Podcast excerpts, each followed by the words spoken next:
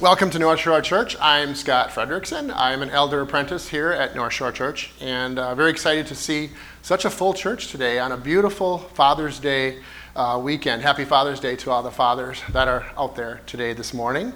And um, our reading today is going to be from 2 Samuel 14, verses 1 through 24. Now, Joab, the son of Zeruiah, knew that the king's heart went out to Absalom. And Joab sent to Tekoa and brought from there a wise woman and said to her, Pretend to be a mourner and put on mourner's garments. Do not anoint yourself with oil, but behave like a woman who has been mourning for days for the dead. Go to the king and speak thus to him. So Joab put the words in her mouth. When the woman of Tekoa came to the king, she fell on her face to the ground and paid homage and said, Save me, O king. And the king said to her, What is your trouble? She answered, Alas, I am a widow, my husband is dead, and your servant had two sons. And they quarreled with one another in the field. There was no one to separate them, and one struck the other and killed him. And now the clan has risen against your servant, and they say, Give up the man who struck his brother, that we may put him to death for the life of his brother whom he killed. And so they will destroy the heir also. Thus they would quench my coal that is left, and leave to my husband neither name nor remnant on the face of the earth. Then the king said to the woman, Go to your house, and I will give orders concerning you. And the woman of Tekoa said to the king, On, on me be the guilt, my lord the king, and on my father's house let the king and his throne be guiltless. And the king said, If anyone says anything to you, bring him to me, and he shall never touch you again. Then she said, Please let the king invoke the Lord your God, that the avenger of blood kill no more, and my son be not destroyed. He said, As the Lord lives, not one hair on your son shall fall to the ground. Then the woman said, Please let your servant speak a word to my lord the king. He said, Speak.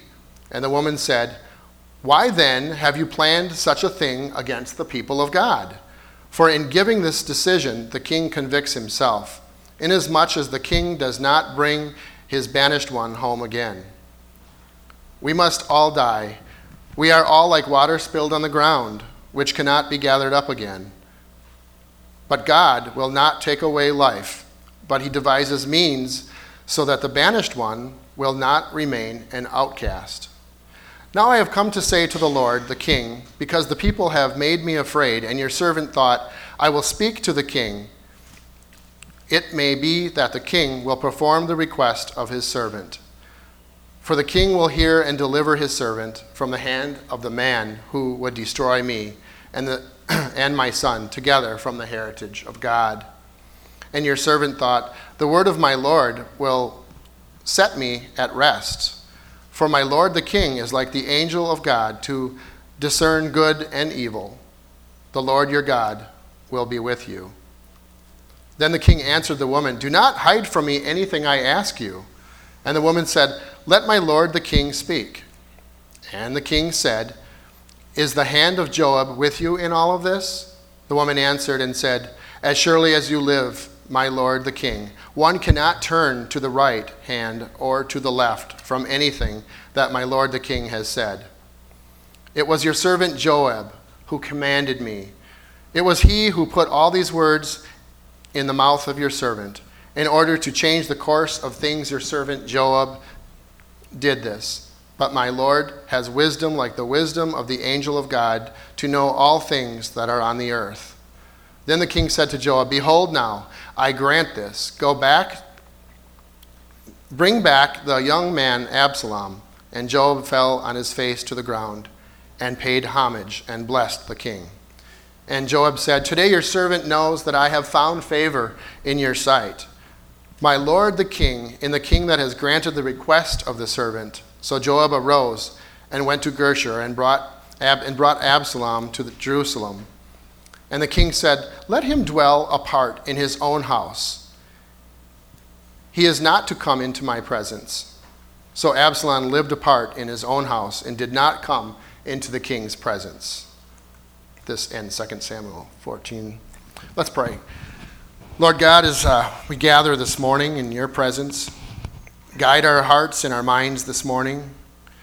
Remove our egos and, and wandering thoughts that we may see you clearly. Convict our hearts that we would not only understand the importance of, of these scriptures, but apply them to real life. Speak through Pastor Duncan this morning that his words would be your words. And apart from the Holy Spirit, his words is just noise. Penetrate our hearts with the truth, the truth that only comes from your word. Bless all of us here today, Lord, and those who are listening online. Thank you for getting us here together safely. Lord, as, as, as you say, when two or three gather in your name, that you are there with them. Protect us from Satan and anything that is not from you. If anyone is going through trials this morning or today, or even on, our way to, on their way to church, struggling with health issues or, or any of the problems that we face, would you, our good shepherd, come quickly to help and restore? Bring us to a place of peace that transcends all understanding, to guard our hearts and our minds in Christ Jesus. Help us to be grateful for what we have this morning and joyful even in our trials, knowing that our Lord and Savior is a constant presence in our life. Lord, we just ask on this Father Day, Father's Day that you would just bless all the fathers here today, Lord. Um, and just uh, we just pray that the fathers are raising their kids up in the way that you want them to go. Father, we pray for protection on everyone here today. And we pray this in our Lord and Savior Jesus Christ's name. Amen.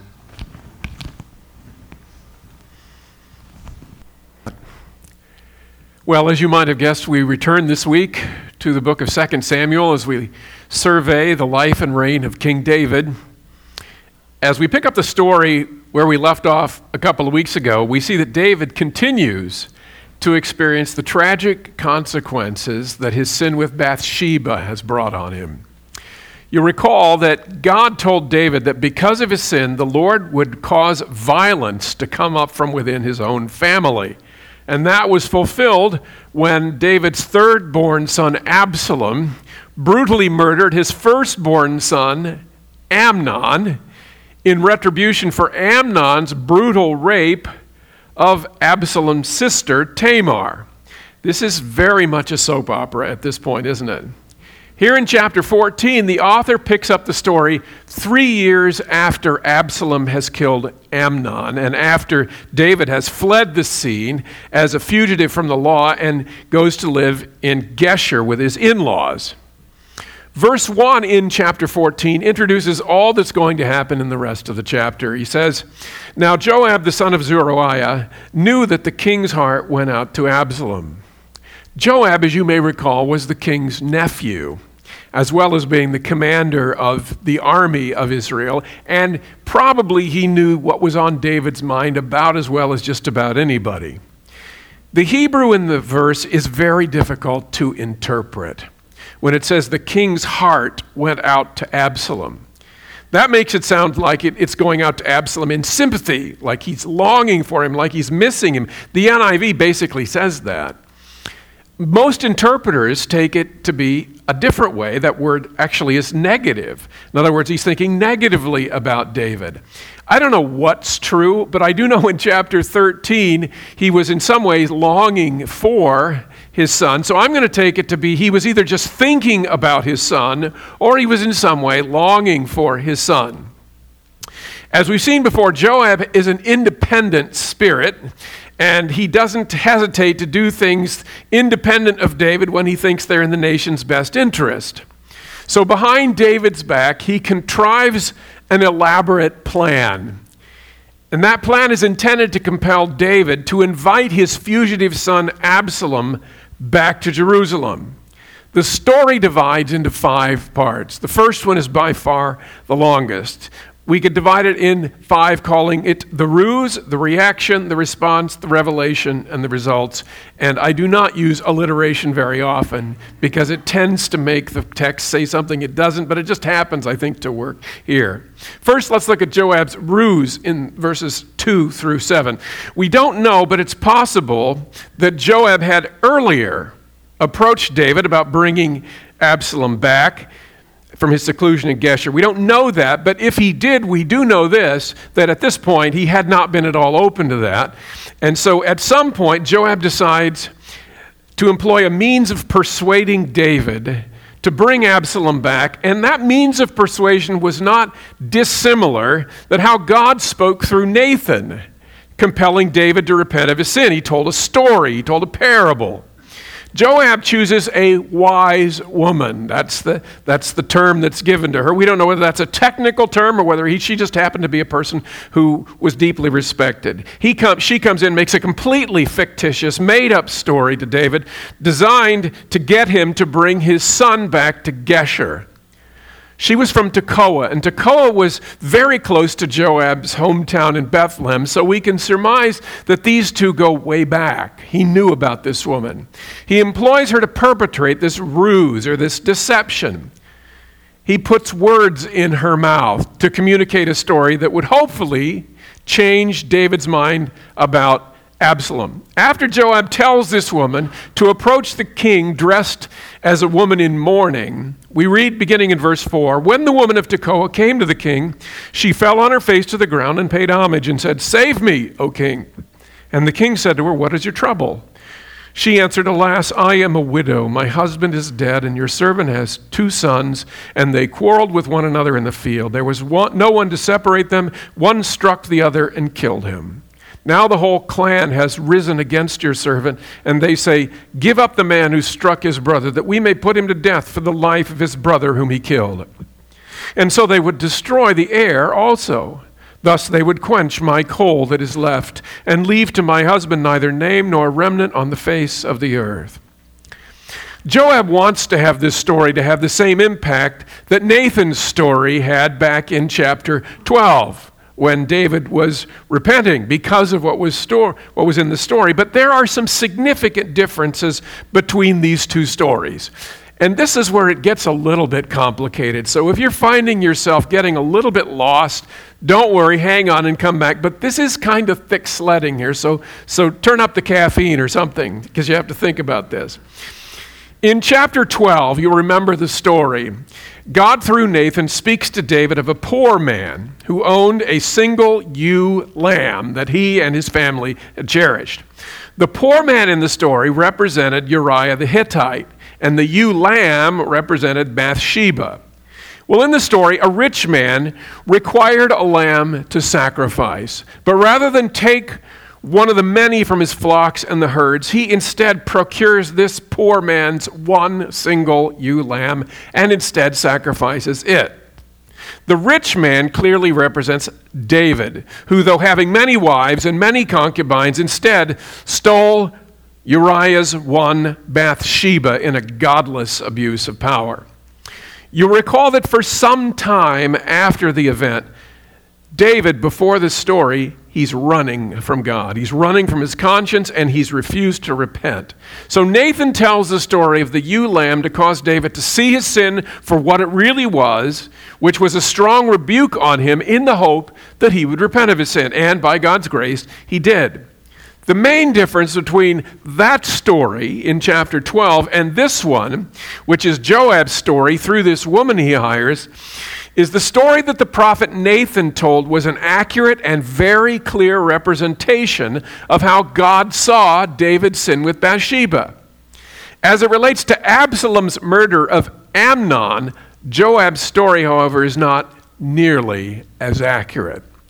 So let's think about some important differences between, on the one hand, the fact of Absalom's murder of Amnon, and on the other, this fictional account that supposedly, in some ways, represents the murdering of one brother of another.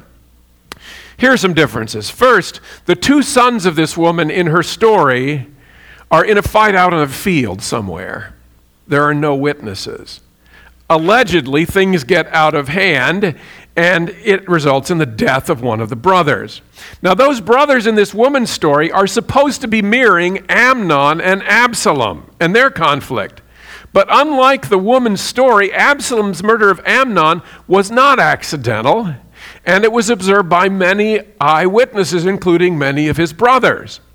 Amnon's death was not the result of a brother's spontaneous outburst of rage. Absalom had, in fact, we know, spent two years waiting for just the right moment to kill his brother Amnon. The fictional son of this woman committed manslaughter, while Absalom is guilty of first degree murder. That's a big difference in Hebrew law. Second, the woman says that one reason why her guilty son should not be executed is because he was her only surviving son. Not the case in David's family. David had several sons. When Amnon died, there were many brothers, in addition to Absalom, who could have taken the place of Absalom or Amnon. A third difference between these two stories is that this wise woman from Tekoa pleads for her son's life because if he were executed, she and her wing of the family would have lost all their land to another wing of the family, to the uncles and aunts. That's the, that's the law in, in the Hebrew court system. That's a significant part of the story and a major woman that this woman, reason this woman pleads for mercy from the king. But if Absalom had been executed for the murder of Amnon, nothing like that would have occurred in David's family. There would have been no transfer of any real estate or change in inheritance. It just would have gone to the next surviving son. Finally, the woman from Tekoa was a widow, which means that if her son were to be executed, she would have had no one to take care of her. Okay? That's clearly not the case in David's family. There are lots of people that could have cared. Now, why are those differences important? Well, in the story that Nathan told to David back in chapter 12, the intention, as we said, was to awaken David's conscience by causing him to compare his sin with the sin of this rich man in the story, with the idea that that would compel him to see his sin and then repent of it.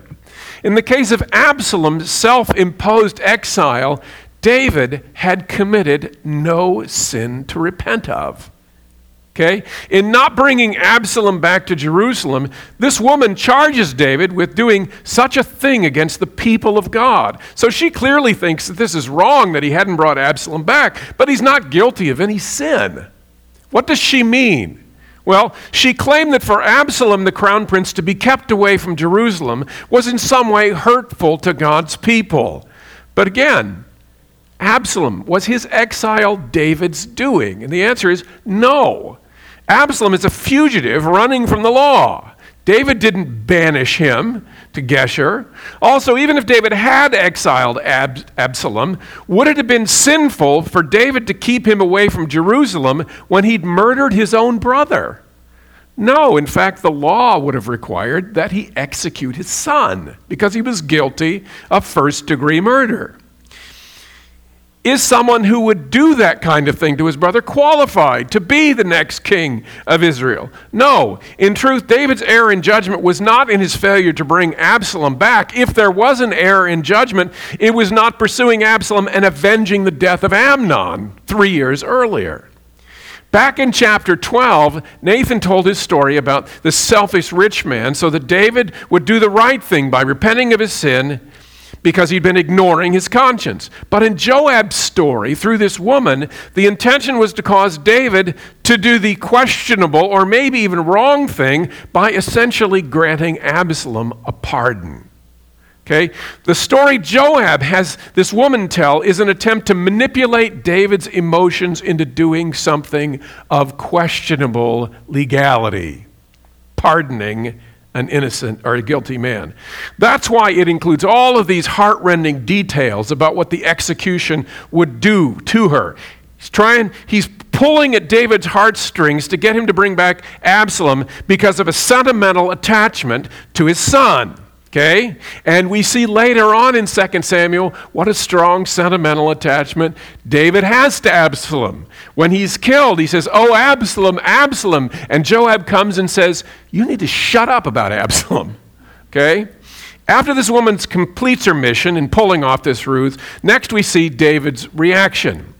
We see this in verses 8 through 11. After the woman relates this contrived family feud, then the king said to the woman, Go to your house, and I will give orders concerning you. And the woman of Tekoa said to the king, On me be the guilt, my lord the king, and on my father's house. Let the king and his throne be guiltless. The king said, If anyone says anything to you, bring him to me, and he shall never touch you again. Then she said, Please, let the king invoke the Lord your God, that the avenger of blood kill no more, and my son be not destroyed. He said, As the Lord lives, not one hair of your son shall fall to the ground. You'll notice something about David's response here. It changes incrementally. This is not an all in one. He's moving, he's in process here. Notice his initial reaction was to tell the woman, You go home, let me think about it, and I'll issue a ruling for you. She's not satisfied with that. She wants to compel David to render his decision immediately. And in order to sweeten the pot, she says, And if any fallout comes from this decision you make about pardoning my son, let the blame fall on me and not on you. Well, after assuring her that he would protect the widow from any fallout, the woman then tells David what she wanted all along, and that is invoke the Lord your God that the avenger of blood will kill no more. What she's doing here is she's asking David to swear, to take an oath. What she's doing is she's a- asking David to render a legal decision to prevent anyone from killing her fictional son. So David finally does swear an oath to do just that. That's what he says in verse 11 As the Lord lives, not one hair of your son shall fall to the ground. Now, in the ancient Near East, when you see the expression, as the Lord lives, that's an oath formula. So he's swearing an oath that your son is going to be kept safe. Why? Why was it important? Why was it so important to this woman that David swear an oath to protect this woman's son when her entire story is made up? Why did she want to get him to that place? Well, we see this in the third part of the story, which is in the woman's response to David. Beginning in verse 12 Then the woman said, Please let your servant speak a word to my lord the king. He said, Speak. And the woman said, Why then have you planned such a thing against the people of God? For in giving this decision, the king convicts himself, inasmuch as the king does not bring his banished one home again. We must all die. We're like water spilled on the ground, which cannot be gathered up again. But God will not take away life, and He devises means so that the banished one will not remain an outcast.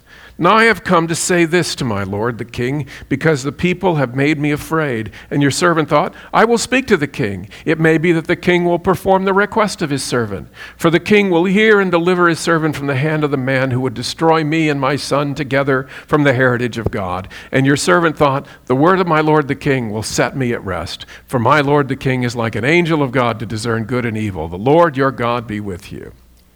Now we see why it's so important for this woman that David swear by a sacred oath that he would protect his surviving son, even though this son doesn't exist.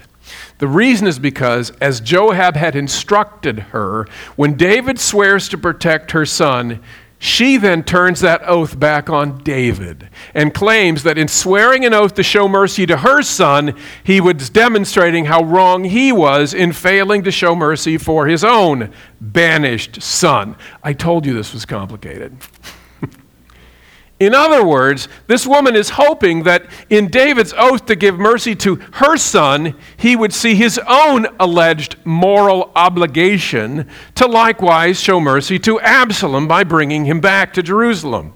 So essentially, the point she's making is this If you're swearing to protect my son, who is guilty of murder, but these extenuating family circumstances make him worthy of your mercy, why have you not also pardoned your own son who murdered someone, but who also has extenuating circumstances connected with the murder of his brother? Now, we've already seen that the two sets of extenuating circumstances are not the same. But this exchange also reveals other problems with the story. In verses 13 to 14, the woman refers to Absalom as one who had been banished. Now, we've seen before, banishment is a form of punishment. And it's a form of punishment that was given to somebody who was seen as a threat to the state. And you get them out of the country so they're no longer a threat to the state. Okay? Absalom had not been banished by David. He was living in self imposed exile as a fugitive from justice. Perhaps most importantly, this woman gives a theological justification why David should bring Absalom back, and it's really faulty. In verse 14, she says, We must all die. We're all like water spilled on the ground, which cannot be gathered up again, but God will not take away life. and he devises means so that the banished ones will not remain an outcast.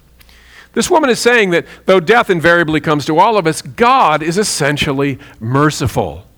And when it comes to banished sons that have been cast out, he finds ways to bring them back. So her main theological point is that David, in not showing mercy to, to Absalom, is not accurately representing God, because God would bring back the banished son.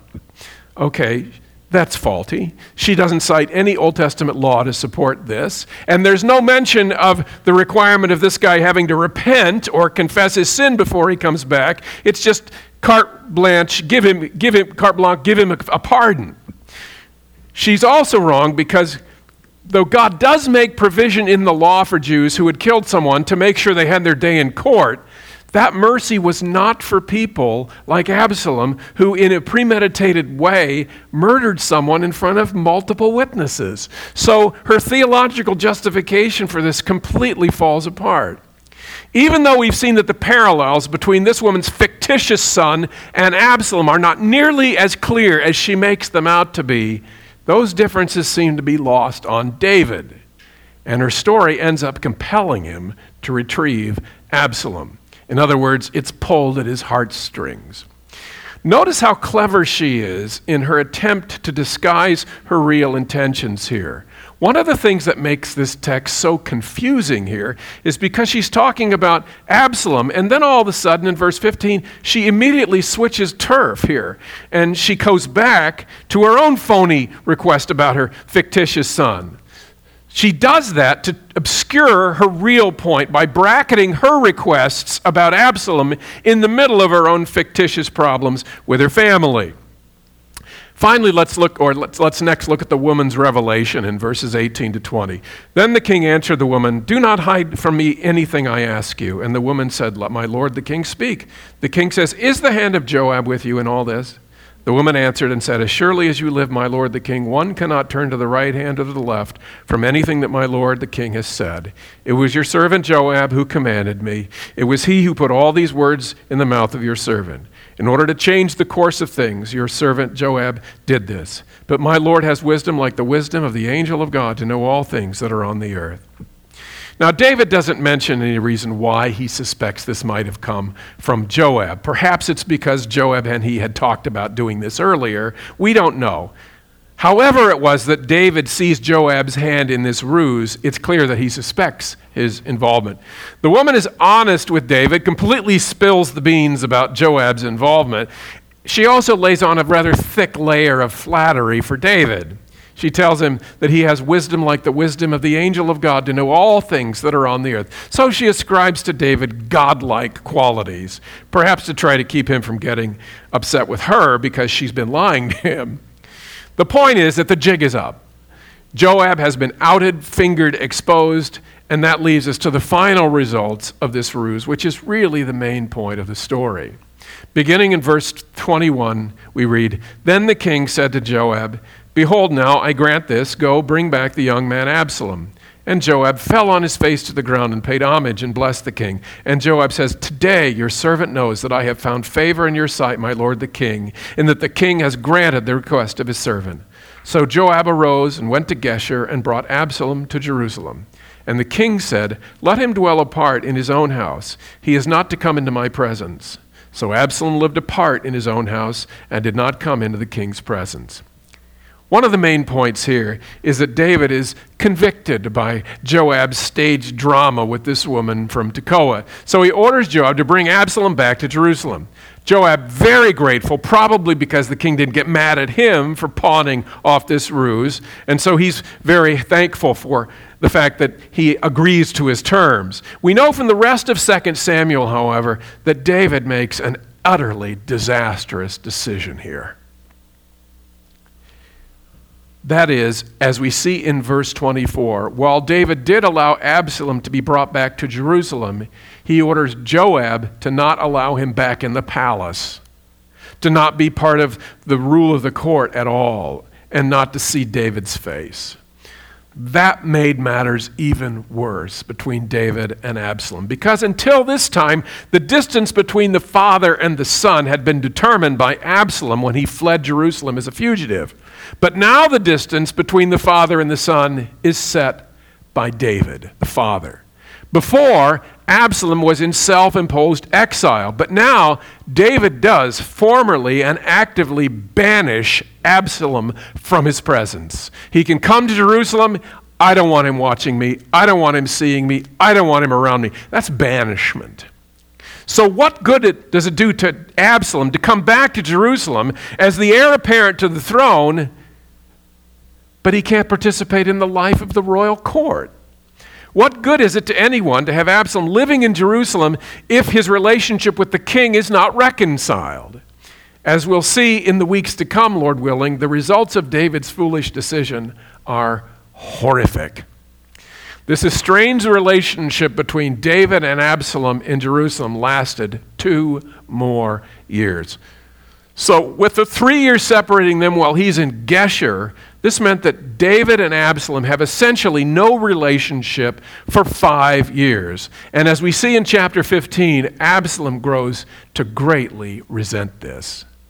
This prolonged estrangement surely made it easier for Absalom to develop hatred for his father that eventually relates in an attempted coup, which brings David into some of the most challenging and difficult moments of his entire life. And it happened here when he banishes him from his presence. As we close, let's think about two points of application.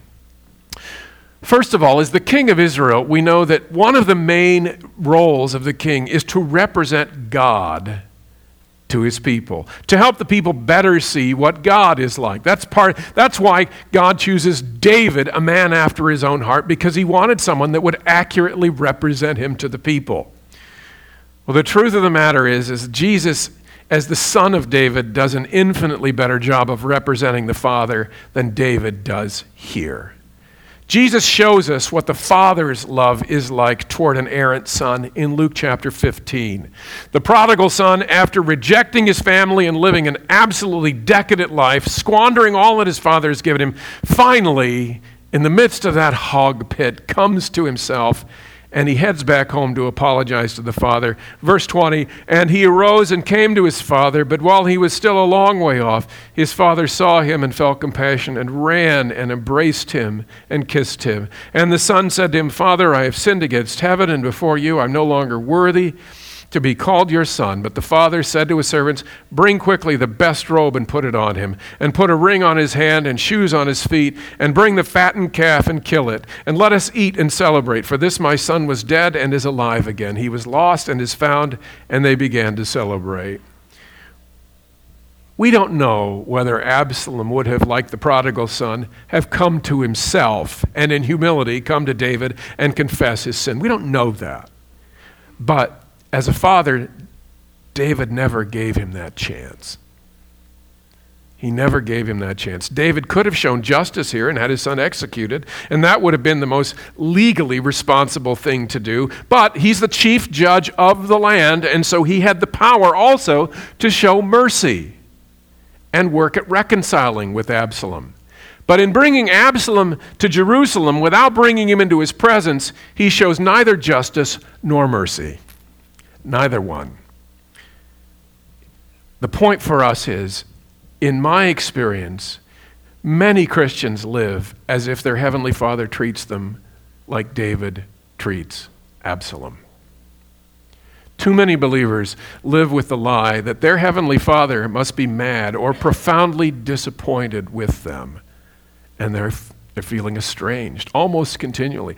Brothers and sisters, that's not the gospel. Too many believers live as if, like David and Absalom, God is their father who's legally forgiven them, but on a personal level, he's perpetually disappointed in them. The truth is, Jesus didn't go to the cross to win a purely legal pardon for our sins. He went to the cross to establish a warm, intimate father child relationship between God and redeemed sinners. That's what the blood of Jesus does.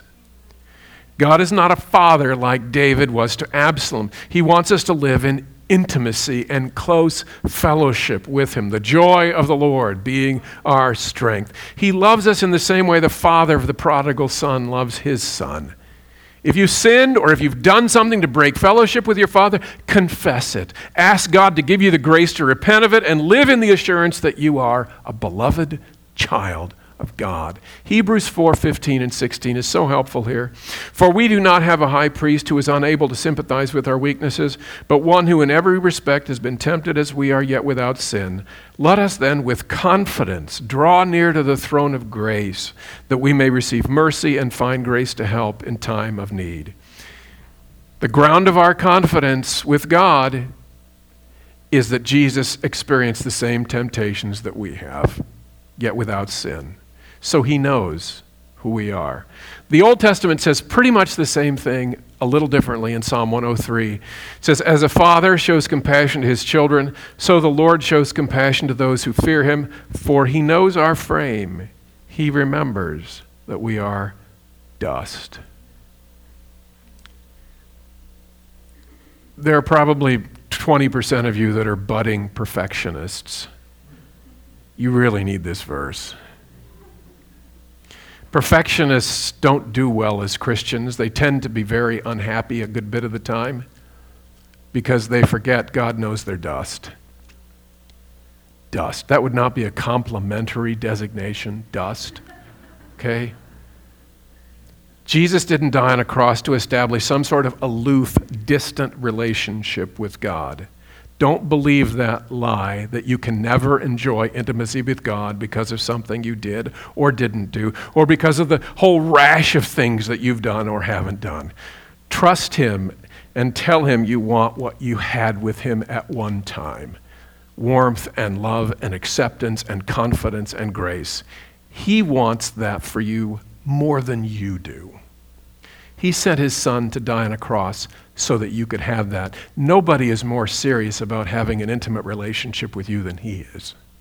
Believe the truth of the gospel. Open your heart to Him. Live in the bold confidence of His redeeming love through Jesus Christ. Second, from this story of David, uh, we see a truth we've seen many times before, but it's just so often in Hebrew narrative we're going to repeat it. And that is God sovereignly works out His plan in your life, even in the midst of our very messy contexts if you don't know the end of this story, it would be impossible to trace God's hand in this. He is barely mentioned in this part of 2 Samuel, and he's certainly not overtly revealing himself in any recognizable kind of way. This is just all a mess. As we said, this is like a soap opera playing out. Yet, because we know from the story what his end purposes are, you can trace back and see what he's doing here, at least in some limited way. We know that God's end game in David's life, as it relates to his sons, is Solomon. Solomon's going to succeed him. Now, Solomon came much later in the birth order than Amnon or Absalom. So, how does Solomon end up as king of Israel? Well, there are many answers to that question, but one of them is what we see here in this messy chapter of David's life. First, we have Amnon. He's the crown prince. But he wasn't God's choice to succeed David. So, through Absalom's hatred, he eliminates him. Absalom is next in line for David's throne. We don't know what happened to number two, it never says. He's number three, and so he's next in line. He's clearly not qualified to be a king. He's guilty of fratricide, he's killed his brother. So, as we'll see, he too is eliminated, and the seeds of his destruction are sown in this very story this morning. This is the beginning of the end for Absalom.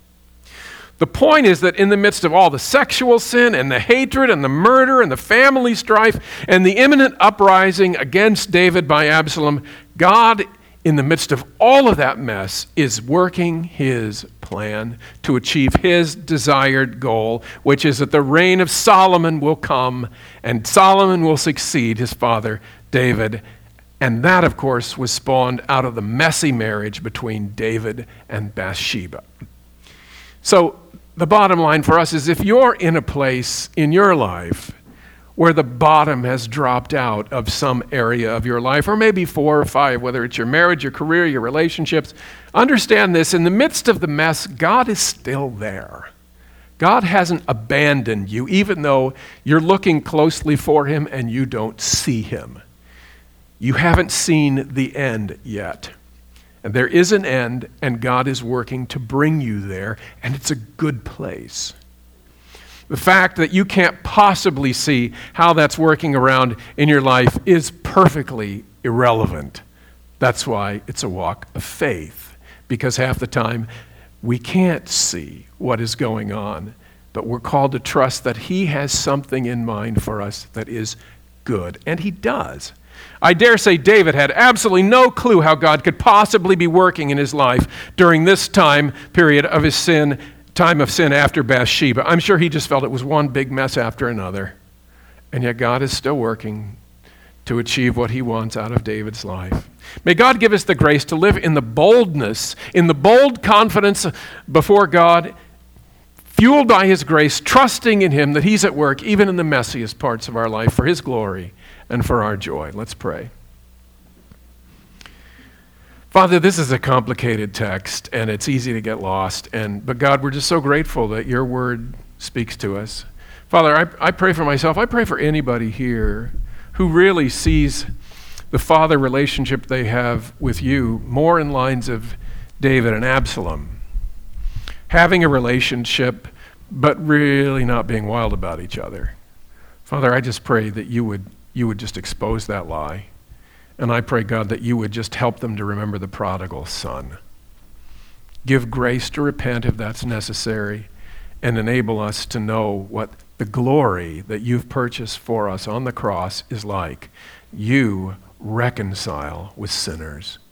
God, if there's anybody here today that's living with a sense of aloofness from God, I pray, God, that you would show them that you died to give them intimacy. And Father, if there are people here today who just don't know you and don't have a relationship with you, then Father, I pray you would help them to see you sent your Son to the cross to save people just like them. Father, I pray for those people who right now maybe their life is a mess. It's just dripping with chaos. Father, help them to see that you haven't abandoned them, that you're right there in the mix. The fact that they can't see you does not mean that you're not there. God, help all of us to live with that assurance for Jesus' sake. And in his name, amen. Amen. We're going to end our time together uh, worshiping through song. So if you would stand and join us.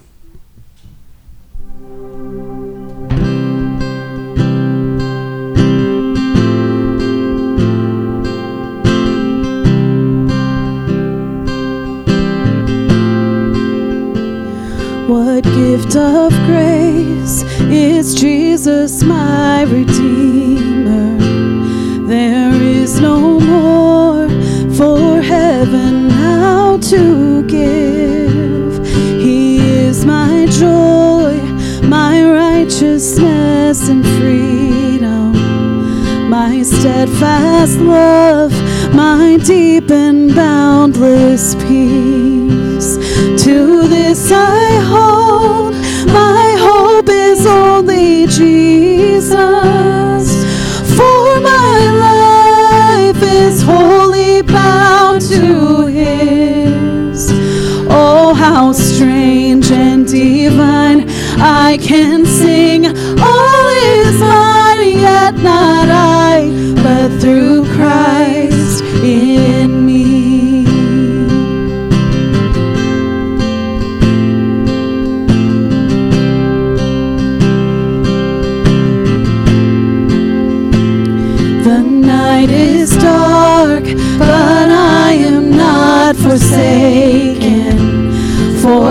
my side, the Savior, He will stay.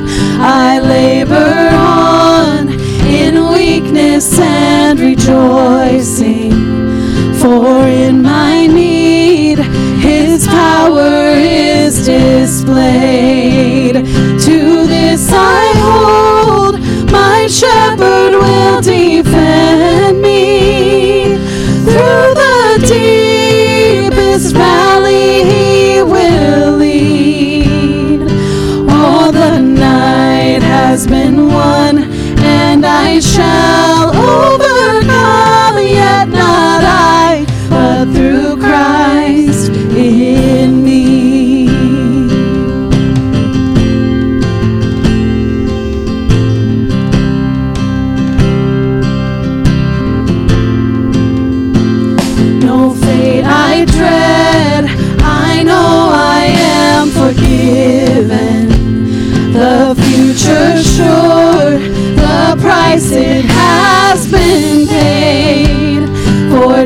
Jesus bled and suffered for my pardon, and he was raised to overthrow the grave.